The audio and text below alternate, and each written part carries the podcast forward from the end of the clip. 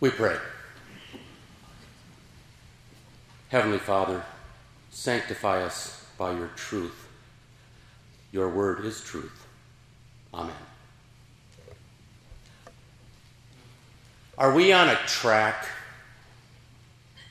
in our human lives where it's life heading toward death? As many people think about themselves? Or is it the other way around for a Christian? Death replaced by life. Think about it. The Bible does say that all people are dead in sin from birth, which does mean that in this state of spiritual death from the beginning, no one, including a believer, has any ability to believe. And yet, faith does happen. You and I believe. What's the reality at work here? We find an answer in a text from Acts chapter 13. What the Apostle Paul said while doing mission work to a group of people who, at the time, did not believe in Jesus.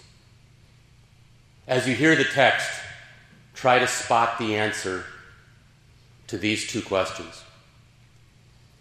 What is the real basis for the forgiveness of our sins? And secondly, what is the real cause of our life saving faith in Christ? It was in a city called Antioch, Paul said to a Jewish and Gentile audience, Let it be known to you, brethren, that through this man, talking about Jesus, through this man is preached to you the forgiveness of sins. And by him, everyone who believes is justified from all things from which you could not be justified by the law of Moses. Beware, therefore, lest what has been spoken in the prophets come upon you. Behold, you despisers, marvel and perish. For I work a work in your days a work which you will by no means believe, though one were to declare it to you. Now, when the congregation had broken up, many of the Jews and devout proselytes followed Paul and Barnabas, who, speaking to them, persuaded them to continue in the grace of God.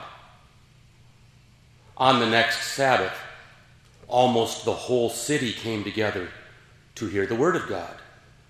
But when the Jews saw the multitudes, they were filled with envy, and contradicting and blaspheming, they opposed the things spoken by Paul.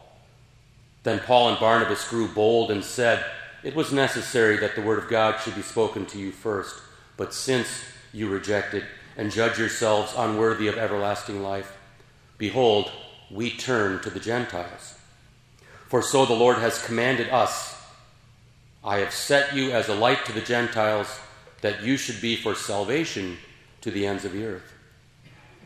Now, when the Gentiles heard this, they were glad and glorified the word of the Lord. And as many as had been appointed to eternal life believed. And the word of the Lord was being spread throughout all the region. Now, for that first question.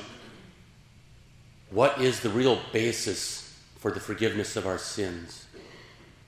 Paul said it right up front. Through this man, Jesus, is preached to you, including those who did not yet believe in Christ, the forgiveness of sins. In our Lutheran doctrinal terminology, we call that objective justification which simply refers to the fact that God lays it all out. His gift up front, freely and unconditionally, offering the forgiveness of sins to people even before or, or don't at all believe. Now, let's understand, of course, faith is involved and expected. It's how a person receives the forgiveness of sins and applies it to himself. Paul even said to the Jewish mission prospects there, By him, everyone who believes is justified from all things from which you could not be justified by the law of Moses. There is a sequence here that we have to keep straight. Forgiveness comes first, as established by Christ, declared by God, delivered in the gospel, and faith comes after that. Well, what's the source of such faith? That was mentioned in the end of the text. As many as had been appointed to eternal life believed. For those believers in Antioch, their faith was entirely a matter of God deciding, God making it happen through the power of the Spirit.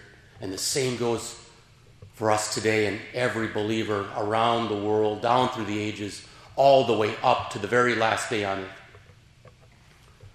The motto of the Lutheran Reformation comes to mind a three part expression that I think you've heard before. By grace alone, through faith alone, based on Scripture alone. We can always lay the matter to rest on some very solid ground. The foundation of our salvation, the foundation of our forgiveness, does not depend on us even a little bit. It doesn't depend even on the fact of our faith happening. It depends on the fact that Jesus paid for all, all sins to the full satisfaction of the judge. That makes it sure, as guaranteed by the Lord's own resurrection. As for the matter of faith, yours and mine, that too does not depend on us.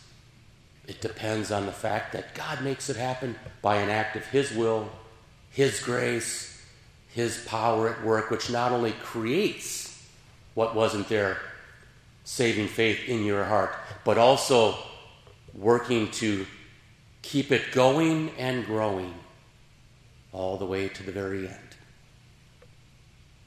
These gospel truths are so important, so valuable, and yet so vulnerable.